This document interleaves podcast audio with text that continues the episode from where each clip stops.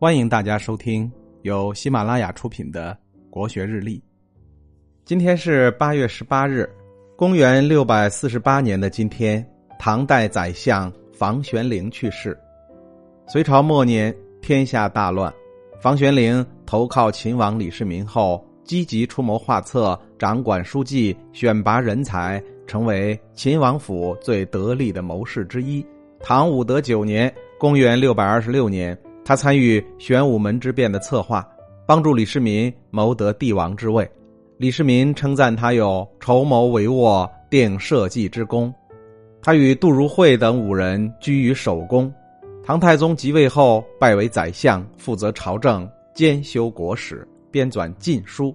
执政期间，房玄龄善于谋略，杜如晦处事果断，并称房谋杜断，成为良相之典范。他受封梁国公，名列凌烟阁二十四功臣。后世史学家在评论唐代宰相时，无不首推房玄龄。一度有唐代贤相前有房杜，后有姚宋之说。他被誉为唐太宗的左膀右臂，辅佐李世民平定天下、治理天下。他以自己的聪明才智和任劳任怨的精神，与其他良臣一起辅佐太宗。打造出中国历史上那个让人魂牵梦绕的贞观盛世。人们常说，一个成功男人的背后总有一个默默付出的女人，房玄龄也不例外，而且还是从他夫人的醋坛子里滋养出来的。这话从哪里说起呢？据说房玄龄怕老婆是出了名的，然而他的妻子虽然霸道，但对房玄龄照顾的却非常用心。在一次酒宴上。房玄龄多喝了几杯，吹了几句牛，于是皇帝就趁着酒劲儿啊，赏赐了两个美人给他。房玄龄没想到皇帝会来这一手，一想到霸道的妻子，愁得他不知怎么办才好。但圣命不可违，于是小心翼翼的把两位美人领回家。不出所料，房玄龄的老婆大发雷霆，立刻就要赶两个美人出府。房玄龄一看这还了得，只好将美人亲自送出府。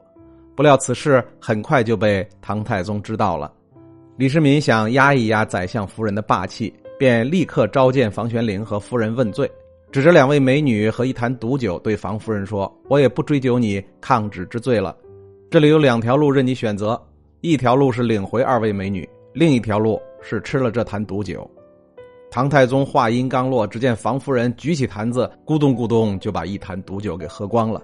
房玄龄一看，急得老泪纵横，抱着夫人在那里抽泣。众臣子却一起大笑。原来那坛子里装的并非毒酒，而是山西晋阳清源的食醋。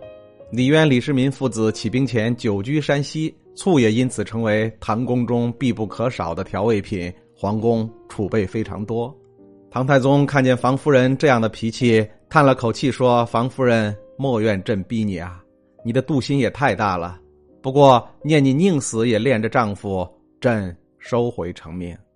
李世民并没有杀害功臣之妻的心思，但房夫人的狠劲儿让太宗都有几分畏惧。我尚且畏惧他，更何况是房玄龄呢？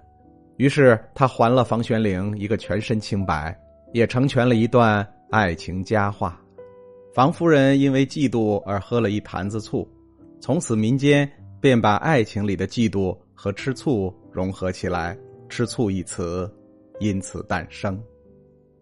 今天的国学日历就分享到这里，最后和大家推荐我的新专辑《心态王者苏东坡》，让我们透过东坡先生起伏的人生，走进无比风雅的世界。